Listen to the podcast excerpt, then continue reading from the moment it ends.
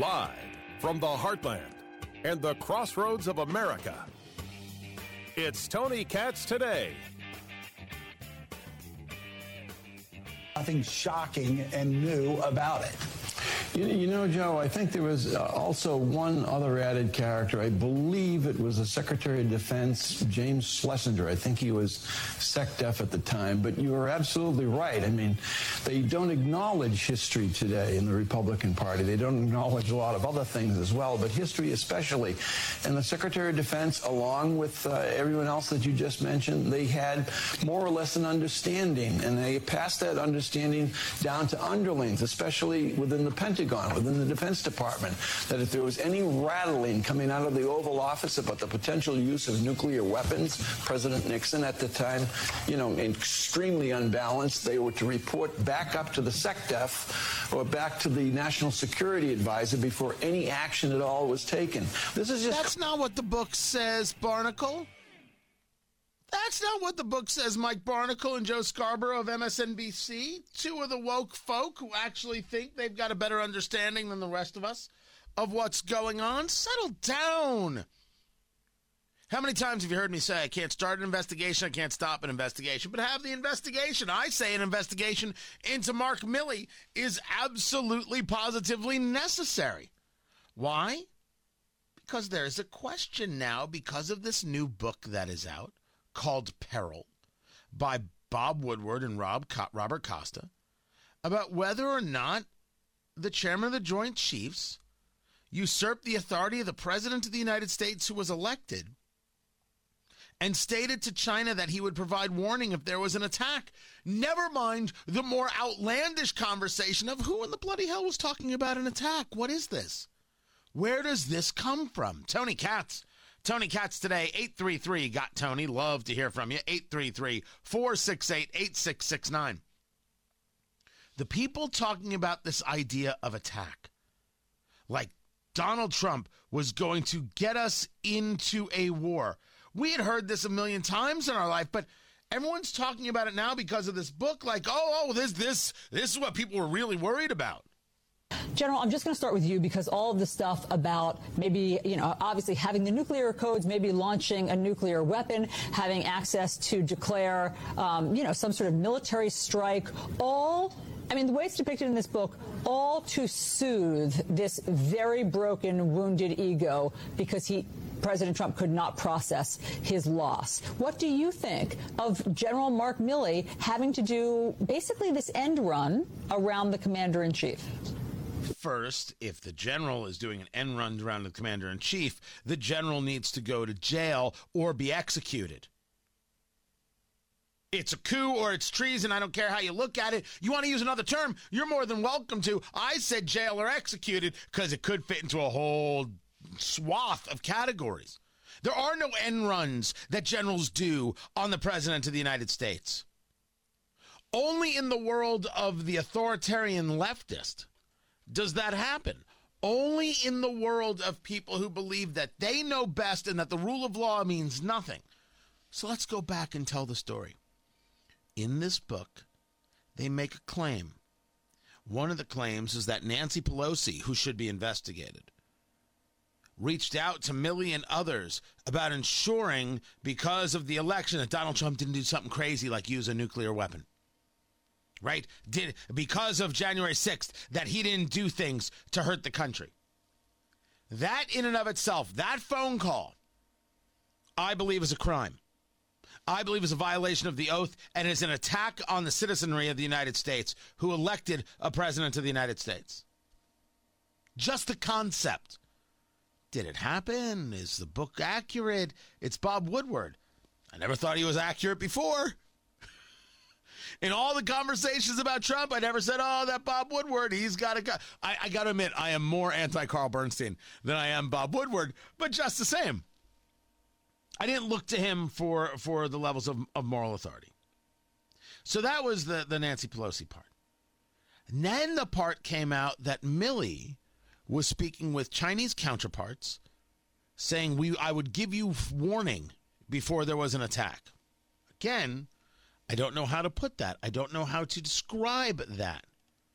What I can tell you is if you had a general saying to the Chinese, we would give you warning before an attack, that is a general who must be jailed or executed.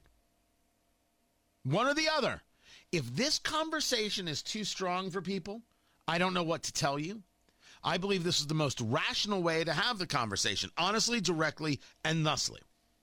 The question before us is Did Mark Milley take a phone call from Nancy Pelosi and start engaging with these tactics?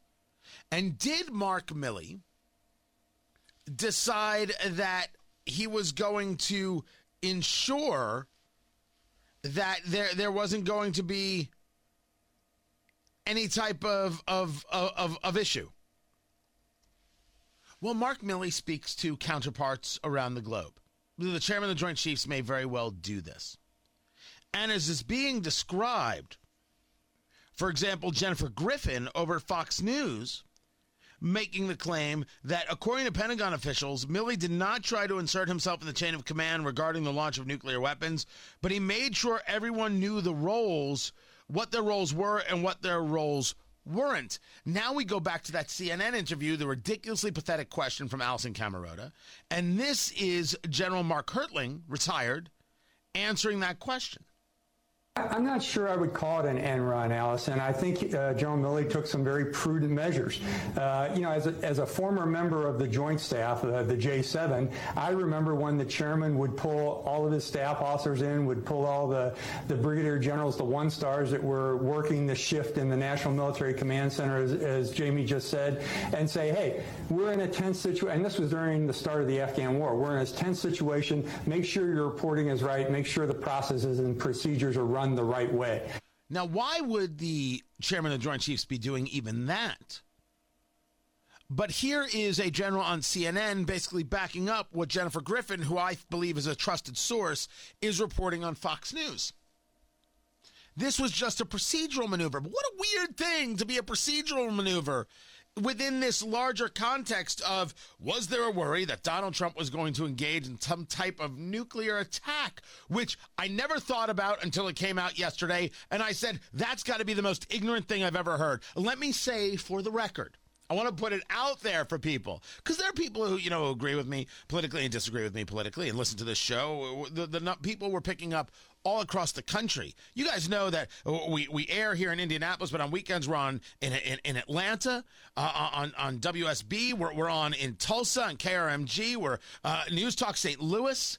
Uh, we're on. We we share with with uh, our friends in Indiana, WOWO and and MNC. We're growing greatly. So let me make sure I am clear about this.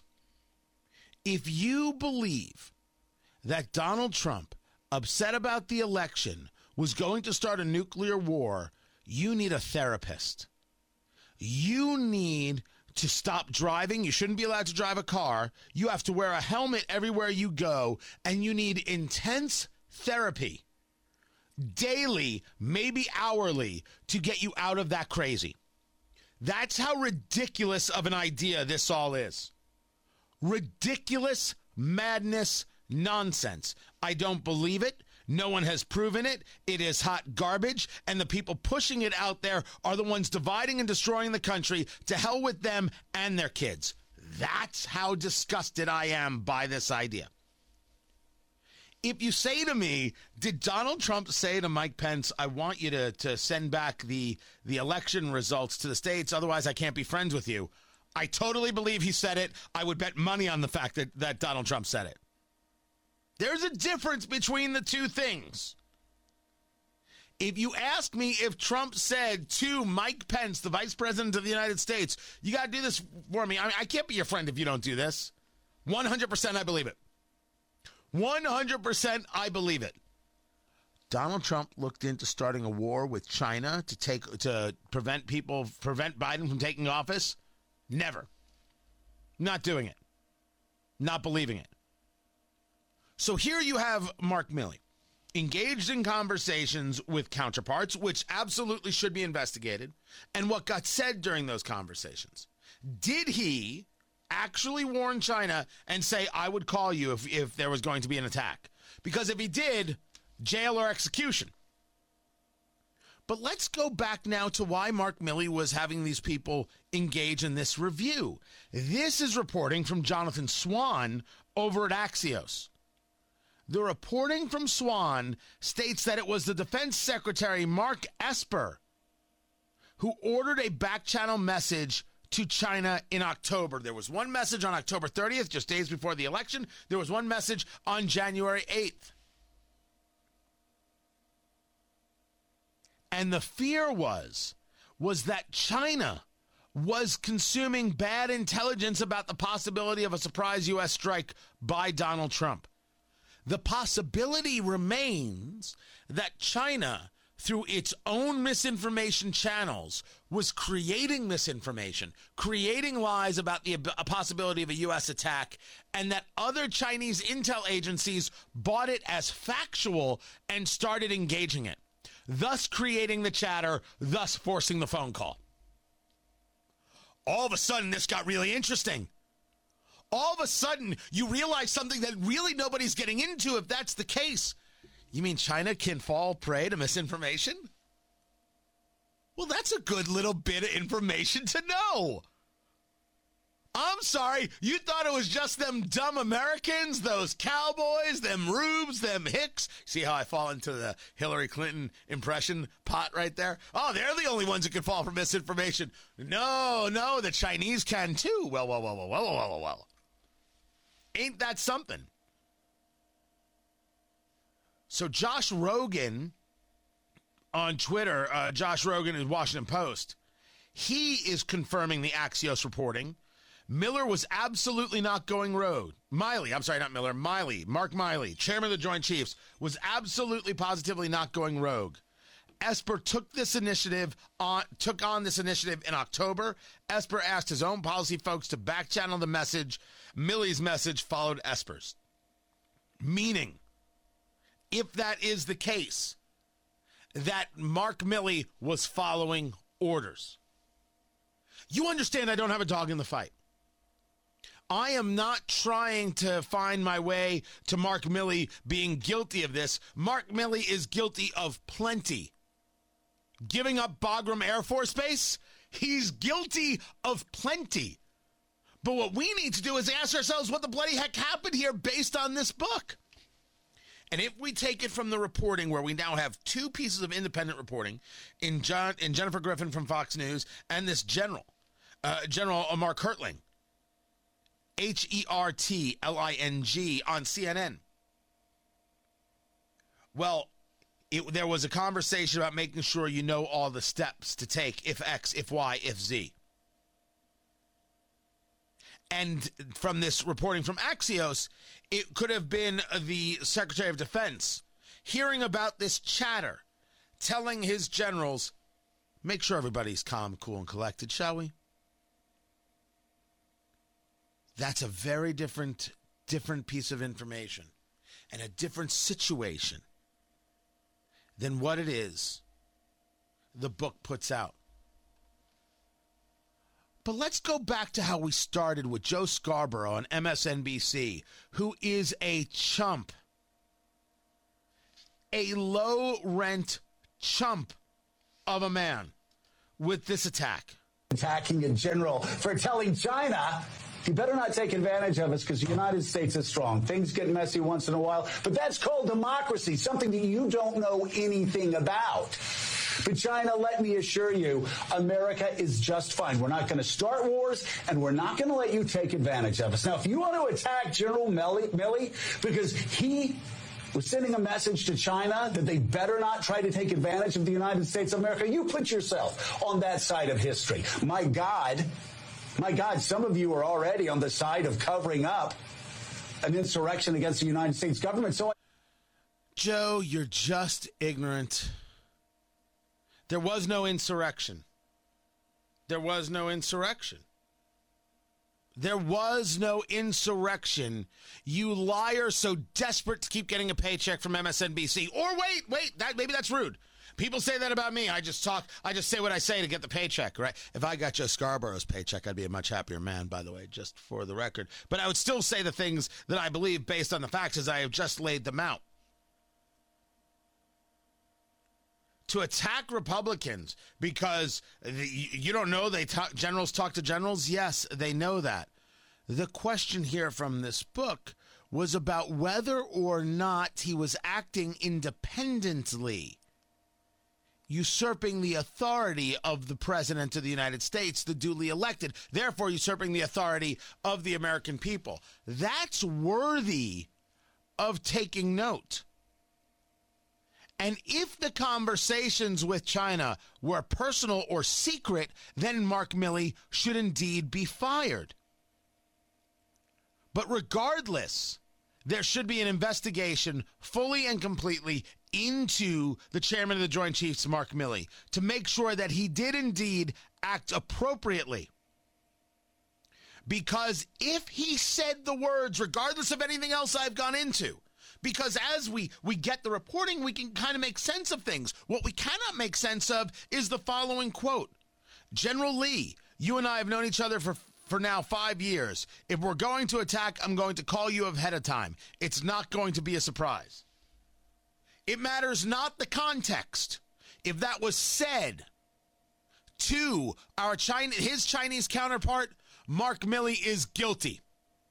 And on that, all of us not just Republicans, should be outraged. That's why the investigation must happen. If he said anything like those words, jail or execution. Joe Scarborough isn't bright enough to figure this one out. Don't worry. The rest of us know how to engage the totality of a conversation. I'm Tony Katz.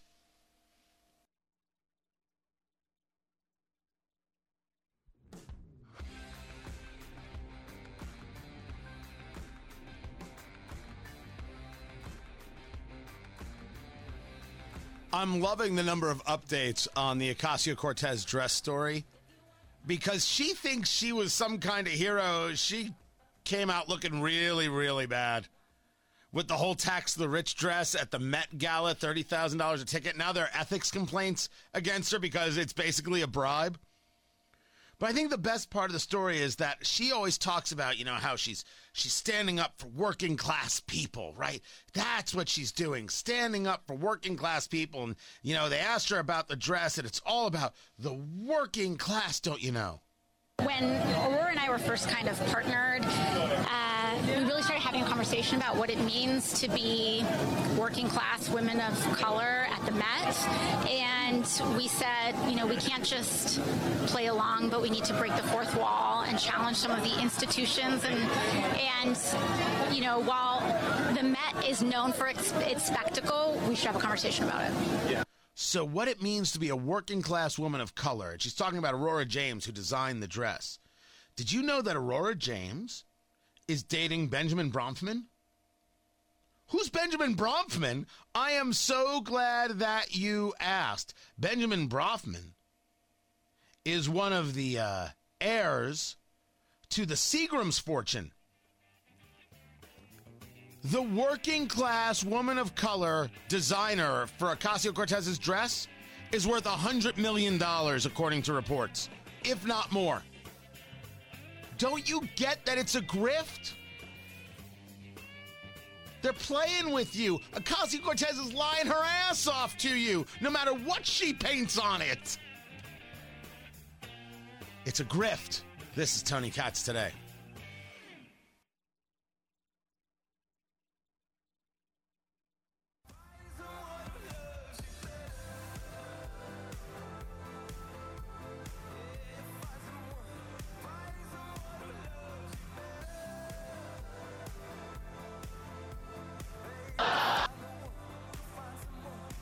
Ah, got to do it now. I was just listening to it again to make sure that it was right. I was telling Ari to hold on. I got had to get to the punchline because Norm Macdonald, dead at the age of 61, has just ruined me. I never met the man. I only laughed because of the man. Tony Katz. No, Tony Katz today. Guys, I'm just just wrecked. I laughed at Norm Macdonald more than any comic I can think of. The the the the dryness, the commitment to the joke, the the commitment to to just being to having speed, the style in which it was delivered, the amount I have done bad Norm Macdonald impressions on this show. He had cancer for nine years and didn't tell anybody. He didn't tell anybody. I mean, that's incredible. I will admit to you, I would be the same way. I I I think that some things are indeed private.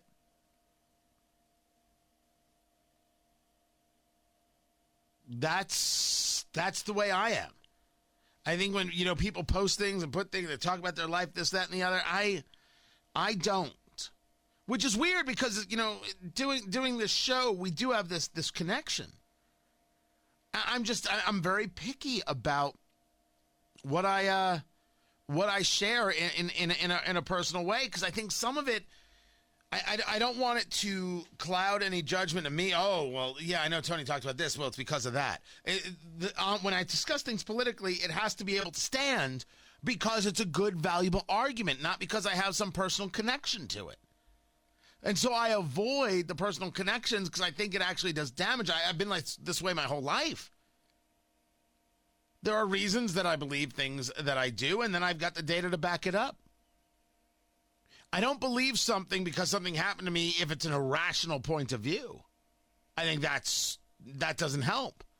But there are things that I believe rationally and I also have experiences with. Uh, that's you know, I, I, I only hope I'm making sense there. I don't ever want because something happened to me or I've experienced something that somehow you, you would think, well, that's the only reason he believes that. No. An argument has to exist and has to be able to hold, regardless of what comes at it. That's the way I believe things.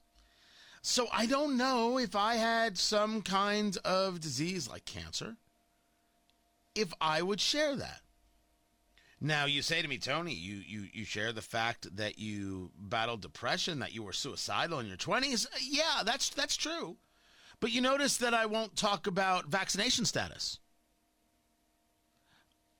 The difference between them is vaccination status is something that we now use as a political tool. Uh, I'm not vaccinated. Look at me. I'm gonna. I'm. I'm getting people killed, and people. If I get sick, they'd be thrilled. They'd be overjoyed, right? You see people cheering if a radio host dies. They're overjoyed. It's gross. I am vaccinated. Oh, you're you're a traitor. Oh, you bought into the lies. I am not interested in getting judged by either group of people. Thank you very much. And when I say being judged, they may try to judge me, and then they will be told to kiss, you know, certain parts of me, and that's the end of that. Don't worry about it. But I'm not interested in I'm not interested in my health being utilized as some kind of, of political tool. The discussion of, of depression and, and, and, and being suicidal is is that's not used against you. That is, I, people have a fear of discussing these things, and I don't think that for their own lives they should have a fear of that. I, I don't think so at all. I think that they should they should address these things and never be afraid to address those things, those feelings, that that that horror show. By the way, the National Suicide Prevention Hotline, 1 800 273 8255.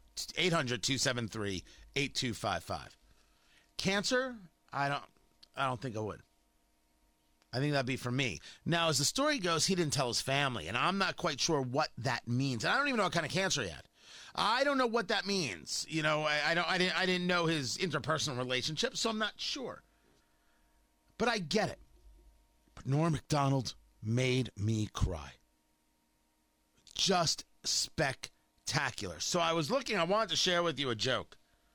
I wanted to share with you a, a, a joke, and I earlier on my morning show, I shared the moth joke, which is one of the great ones of all time. Like, what else can I share? And some of them you know, don't really work for radio, and some of them you got to know the context. Like the roast of Bob Saget on Comedy Central is an absolutely brilliant piece of comedy, but maybe without the rest of the roast of Bob Saget on Comedy Central, you don't know how good it is.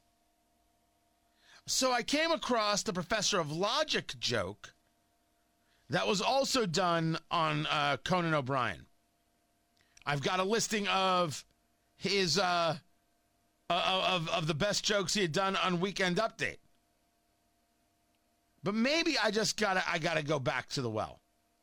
Maybe I gotta go back to the well and I gotta go back to the the, the joke. The joke, which is the moth joke. This is Norm Macdonald appearing on Conan O'Brien's show before it was. This is not the TBS show, this is the NBC show. So this is before he got the Tonight Show. So I don't know how many years ago that was. And he proceeds to tell a story and to tell a joke. And I give it to you now, Norm Macdonald. Now, not all your material comes uh, from the from the news. Is that right? You know, No, some of my material comes. My strongest material comes from real life. real life. Like for instance, today I was driving in a, a car. You were kind enough to bring a car to bring this old chunk of coal here to the studio. We send we send cars for our guests. Yes. yeah, so I got in it, and that's I, you know I get material that way. So my What do you driver, mean? What, what, how do you get material that way? You get in the car, and what happens? Uh, my driver tells me a joke. The driver we sent to pick you up told you a joke. Yeah. And you're going to tell it now on the show. yeah, that's how I get a lot of my material. Okay. Why don't we just have him on next time? Uh, that guy, you, now that guy. No, wait till you hear me do it. So the guys, he goes. Uh, he, I say, uh, I'll be the guy. Okay. A moth, a moth goes into a podiatrist's office. a moth goes into a podiatrist's office. huh? You are correct. A moth goes into a podiatrist's office, and uh, the podiatrist's office says, "What's the problem?" And the moth says, "What's the problem? Where do I begin, man?"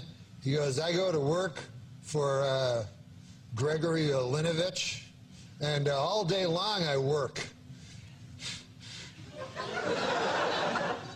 Honestly, Doc, I don't even know what I'm doing anymore. I don't even know if Gregory Olinovich knows. He only knows that he has power over me, and that seems to bring him happiness. But I don't know. I wake up in a malaise and I, I walk here and there. And the podiatrist says, Oh, yeah? And the moth goes, Yes. And he goes, uh, At night, I, I sometimes wake up and I turn to some old lady in my bed that's on my arm. A lady that I once loved, Doc. I, I don't know where to turn to. My youngest, Alexandria. She, fell in the, in, the, in the cold of last year. The cold took her down, as it did many of us. and my other boy. And this is the hardest pill to swallow, Doc. My other boy, Gregorio Ivanilitovich. I no longer love him. As much as it pains me to say, when I look in his eyes, all I see is the same cowardice that I that I catch when I take a glimpse of my own face in the mirror. If only the cowardice was stronger, then perhaps perhaps I could bring myself to reach over to that cocked and loaded gun that lays on the bedside behind me. And end this hellish facade once How long a all. drive was this? Do you live in the valley? Where do you live? Please, sorry. He says, Doc, sometimes I feel like a spider, even though I'm a moth, just barely hanging on to my web with an everlasting fire underneath me. I'm not feeling good. And so the moth, the, the doctor says, Moth, man, you're troubled. But you should be seeing a psychiatrist. Why on earth did you come here? And then the moth said, because the light was on.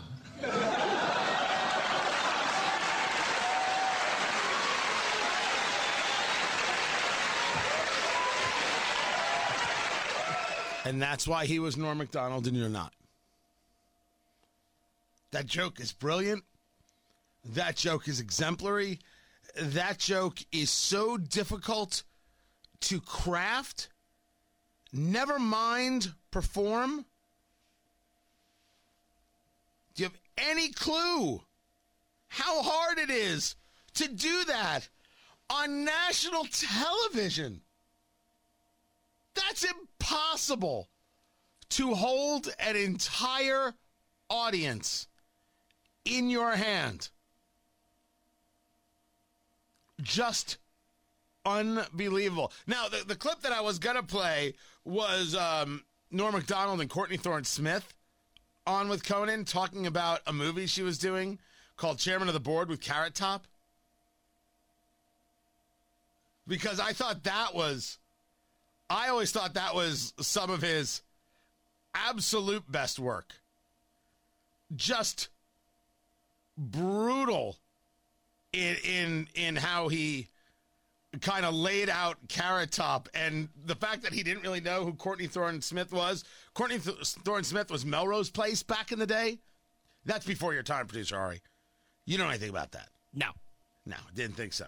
Sh- I- I'll play some just just for my own benefit. Sure.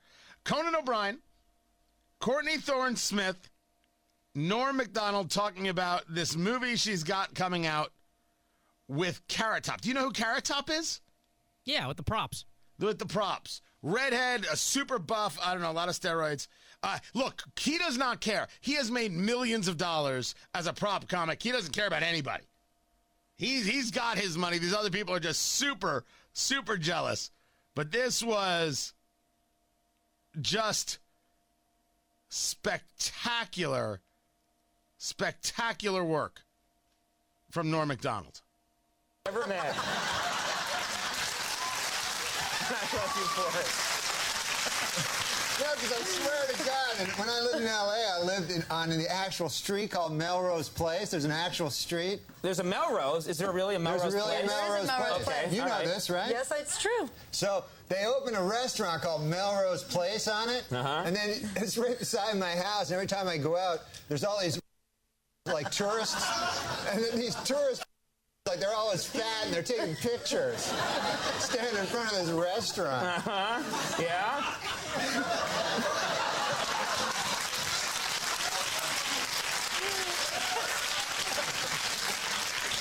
Well, thanks for the help, pal.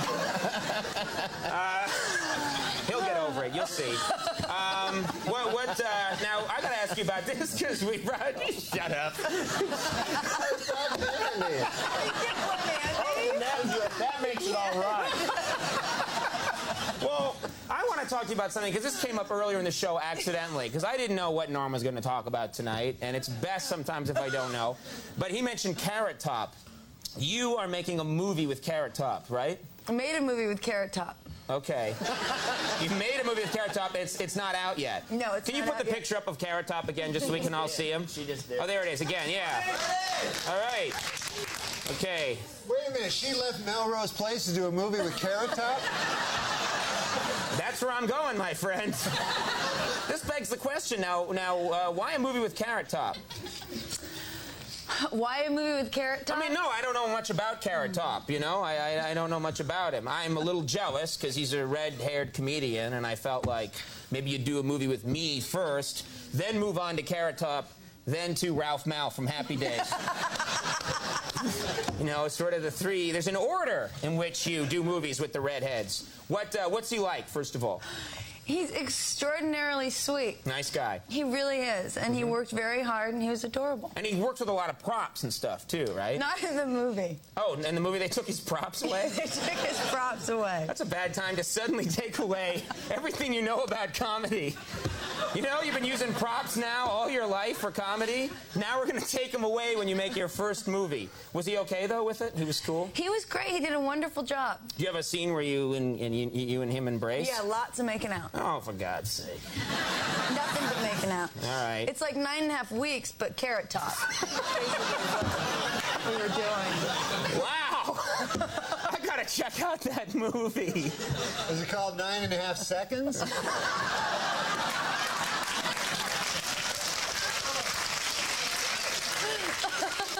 like he's premature ejaculator. You know, you know what happened? This is what happened. You know what happened? He said nine and a half seconds, and I'm looking at him because I know there's more. And I wait and wait, and I see the glimmer in the eye, and then bang! I thought you were going to, but no. but uh, what's the movie going to be called? Well, really? I know what it's going to be called. Yeah, what's that? If it's got Carrot Top in it, you know what a good name for it would be? What's that, Norm? Box Office Poison.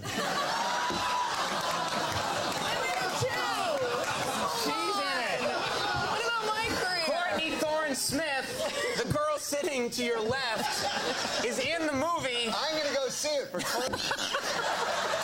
After you scare everybody else away? No, I love this girl. I would plan? see any movie with this girl in it. She's a beautiful lady and, and a talented, nice talk show guest.